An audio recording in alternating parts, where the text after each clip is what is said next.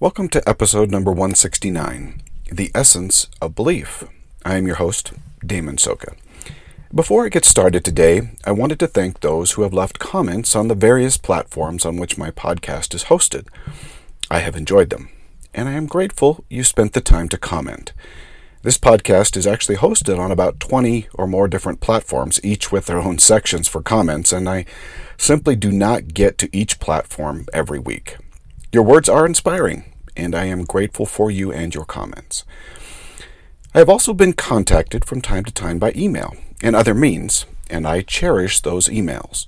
I have kept each one, as they remind me regularly that each person is so very valuable to the Lord and to the fabric of His church, and that He truly attends to His disciples one by one, personally. I would like you to know how much they do mean to me personally as well. I love to hear your personal stories, struggles, trials, and also the stories of success, redemption, and discipleship. As I hear your stories, I am inspired by you. So, this is my thank you to you for reaching out. And if you feel so inspired, please continue to reach out to me and to others. In addition to these wonderful emails, I received an email recently asking if I was going to produce this podcast in Spanish. I had mentioned this some time ago, but ended up getting sick for quite a while. I believe that I now have the ability to accomplish this, and I will be starting in the next couple of weeks producing the same podcast in Spanish. Now, I will start with the more recent episodes and work backwards. I will let you know when that is available. Today, I'm going to return to a story in the New Testament I have discussed a couple of times. This is the story of the man who brought his young son to the disciples to have them heal him, but they could not. Now, when the Savior and his three chief apostles descended from the spiritual heights of the Transfiguration, they found this man helpless and hopeless, as the desired healing had not occurred. The remaining apostles, we don't know exactly who, were also bewildered by their lack of healing ability, as they had apparently not had any issue up to this point.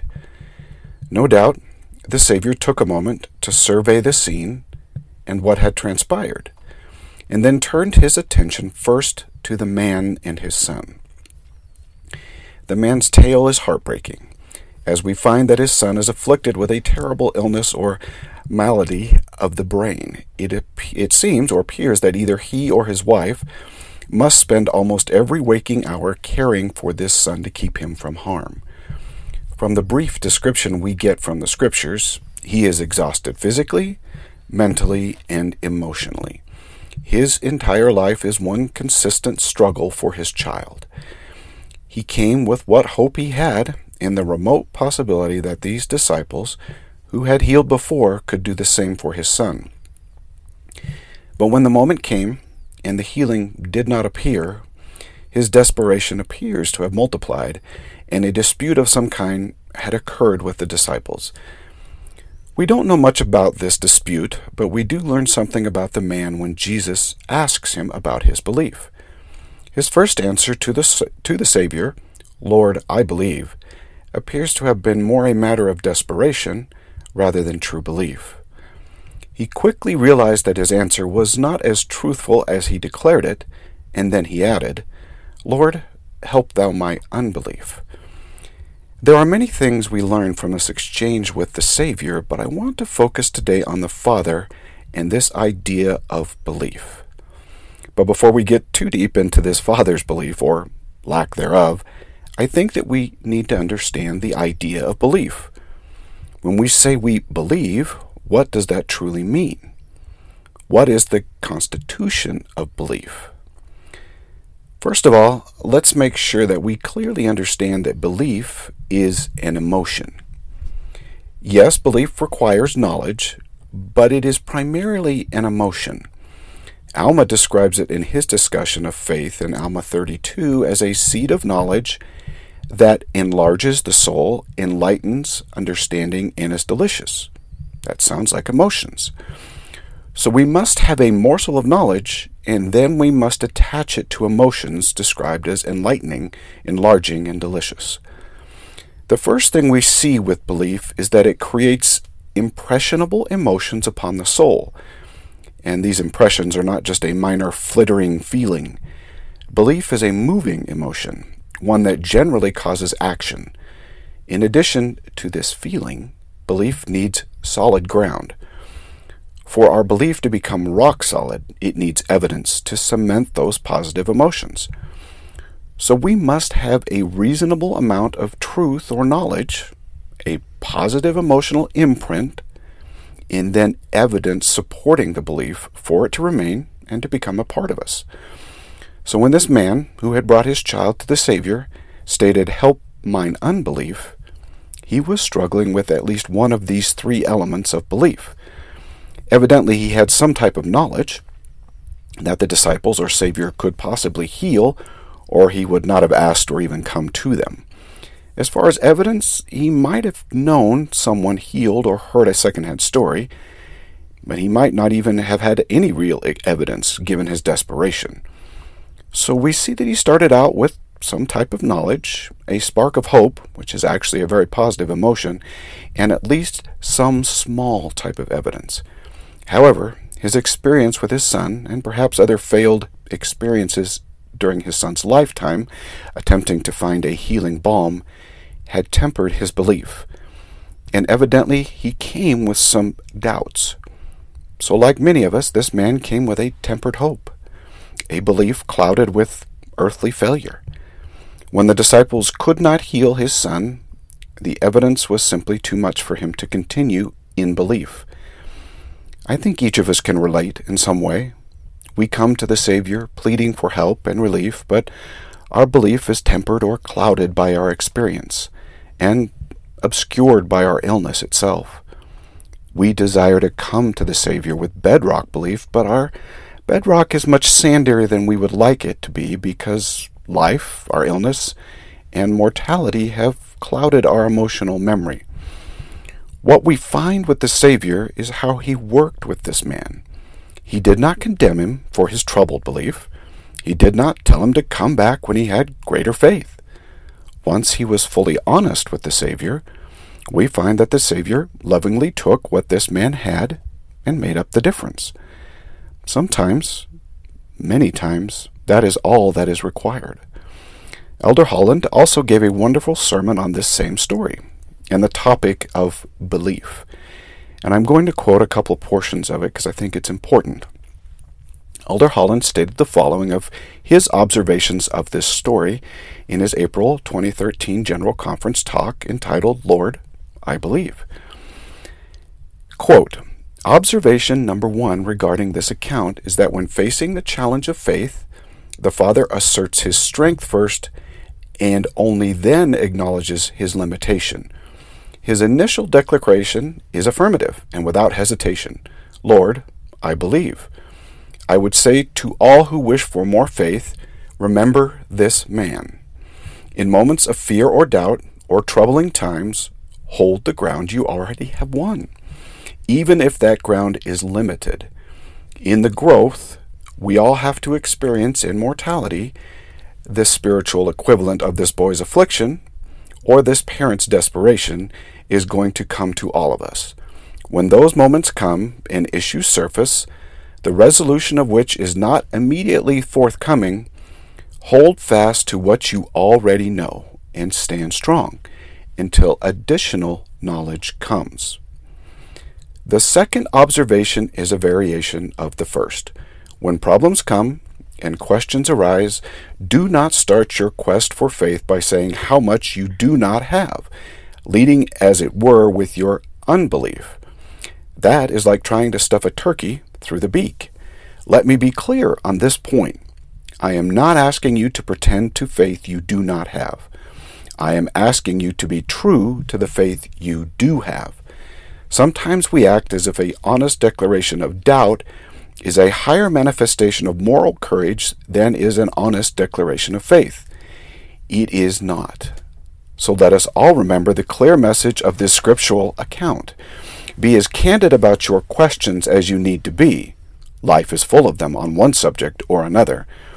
But if you and your family want to be healed, don't let those questions stand in the way of faith working its miracle. End of quote. Now, the Lord knows the quantity and quality of your belief. The Lord knows that your belief is going to vary and be obscured by your illness.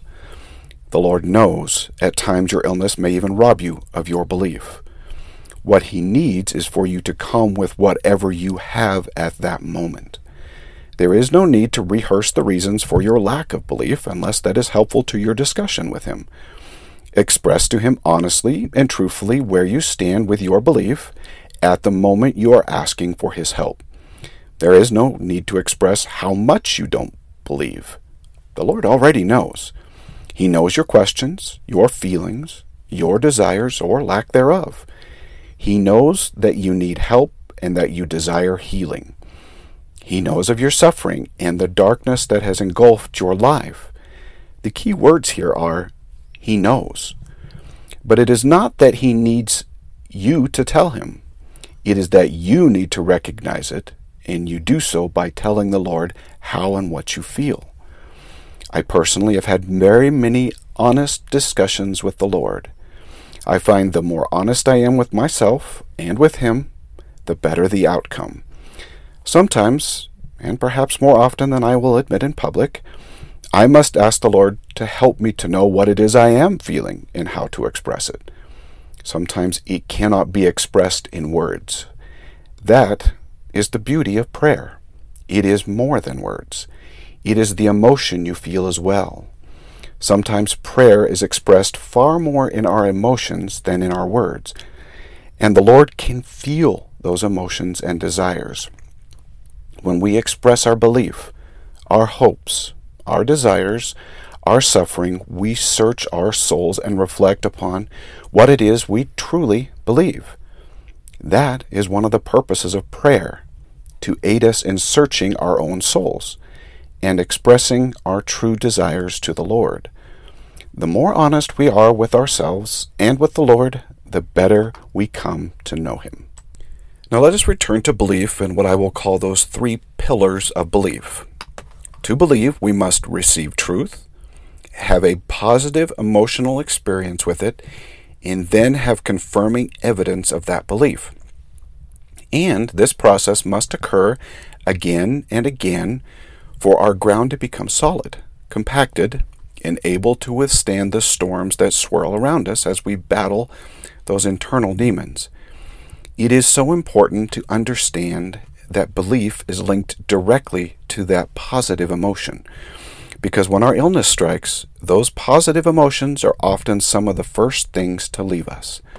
I assure you that the truth and the evidence will be insufficient without those positive emotions. This is why when we suffer, it feels so much as though we have lost our testimony, lost our way, and struggle to believe.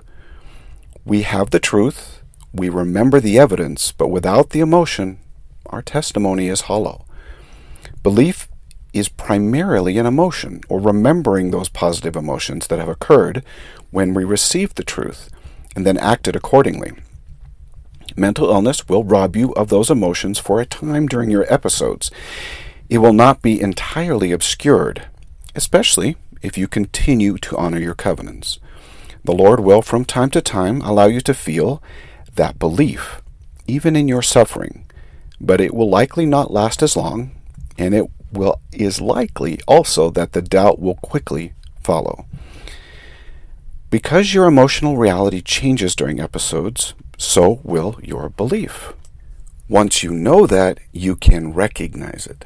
Our belief in gospel truths is going to ebb and flow with our illness the key to success is not to get caught up in those ebbs and flows and shifting emotions.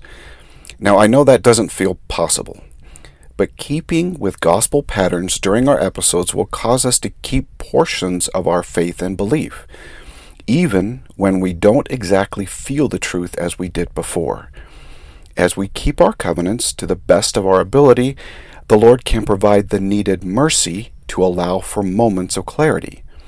My experience has been, when I try to do my best with those daily things such as prayer, scriptures, and partaking of the sacrament, I tend to have more brief moments of clarity where I can feel the truth for a moment. This doesn't mean that the illness doesn't return or that I don't feel as lost as before. It just means that I have increased moments of reprieve from my shifting beliefs. Now, there is something very important to understand about beliefs and how they become established in our lives. Lucifer is fully aware of how beliefs come to take hold in our mortal brains and souls. He knows that if he can mix a little truth with those philosophies of men, provide some positive feelings, and then demonstrate some type of convincing evidence, he can get us to believe those mingled truths we discussed in our last podcast. We must be ever so cautious and understand that Lucifer has the ability to make us feel positive emotions. Now, he tends to use the mortal body and the internal reward system in that body, but he knows that for us to believe his mingled lies, we must feel it deeply and we must have some convincing evidence. Because our illness causes shifting emotions, which tends to alter our beliefs and cause doubt, Lucifer understands that he has opportunity when we are experiencing an episode. When we are unable to feel those positive emotions that reinforce our beliefs, Lucifer causes doubt to occur. Now, doubt is a negative emotion and one that our brain and our soul does not like. We will do almost anything to remove ourselves from doubt because it is painful. Doubt causes emotional pain, and pain is the one thing our brain cannot tolerate. The brain frantically searches for answers when doubt occurs, and if doubt remains for any length of time, the brain will begin to latch onto anything that removes the doubt. Then Lucifer enters with his alternate explanation of truth. Now he will subtly change the truth we know, altering it ever so slightly, providing an answer for our doubt. At times, these alternate answers can feel right, as Lucifer will allow us to feel what I will call mimicking positive emotions, similar but not identical to the Spirit. Lucifer knows that once we have felt those emotions, and begin to accept the answer, he needs to provide that reinforcing evidence. And so, interestingly enough, that evidence tends to show up at our doorstep. If we are questioning our testimony of the gospel in the sense of whether the Savior cares for us, Lucifer does not enter stating the Savior does not care. He will say, Certainly the Savior cares, but that he has many disciples to attend to, and while you are important, there are others who have greater problems than you for now. He will not negate the truth, we know, but alter it. He will say tithing is important, but the church has more than enough money. They don't need my contribution. Lucifer alters the idea of tithing as a learning as learning an important attribute about our Father in heaven. That our Father in heaven gives everything to his children, and we need to learn to give of our means to help others so that we become like our Father. Now, Lucifer's alters that to the idea that our helping is insignificant in the grand scheme. We go then from learning attributes of our Father in heaven to thinking that tithing is all about keeping the lights on at the meeting house. When we talk about various forms of sin, Lucifer twists the ideal of the Savior's love into the Savior accepting me for who I am and that I don't need to change. When the scriptures are actually pretty clear that whom the Savior loves, he chastises and requires repentance and change through his atonement. When Lucifer causes us to believe that the Lord will accept me for who I am and I need no repentance, he negates the main reason for the Savior's sojourn on earth his atonement. And if needed, Lucifer can even be more subtle in his approaches. When we are in these moments of emotional difficulty with our illness, we must be ever so cautious about those half truths brought before us, as we are more likely to adjust our beliefs when we are in emotional turmoil. It is also important to understand that the mania side of bipolar can be a terrible place for belief because everything feels right. The same is true for depression or anxiety, as nothing might feel right. We should fully understand that our brain is actually set up naturally to trust our emotions. Our emotions provide motivation and are the precursor to action. our brain looks to our emotions to know how to act and what to do. We are emotional beings, and that brings with it serious considerations when we are altering or forming new emotional beliefs. The question then arises how do I know what is true or not if Lucifer can mimic positive emotions? There exist a few keys to understanding how to distinguish Lucifer's impostor feelings from the Lord's. The first is that Lucifer does not want you to have those positive feelings for long, so his impostor feelings will not last and will not remain once you have traveled down his road.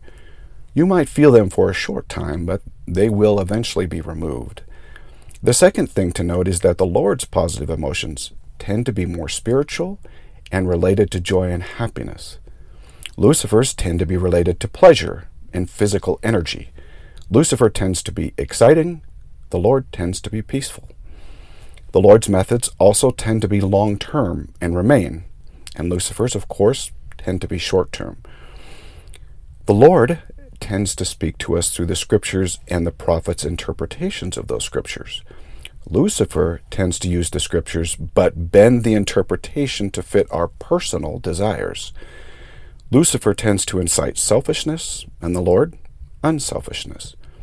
Lucifer also tends to move us away from the Savior by slight deviations. It is rare that Lucifer would ever point us towards the atonement and a relationship with the Savior.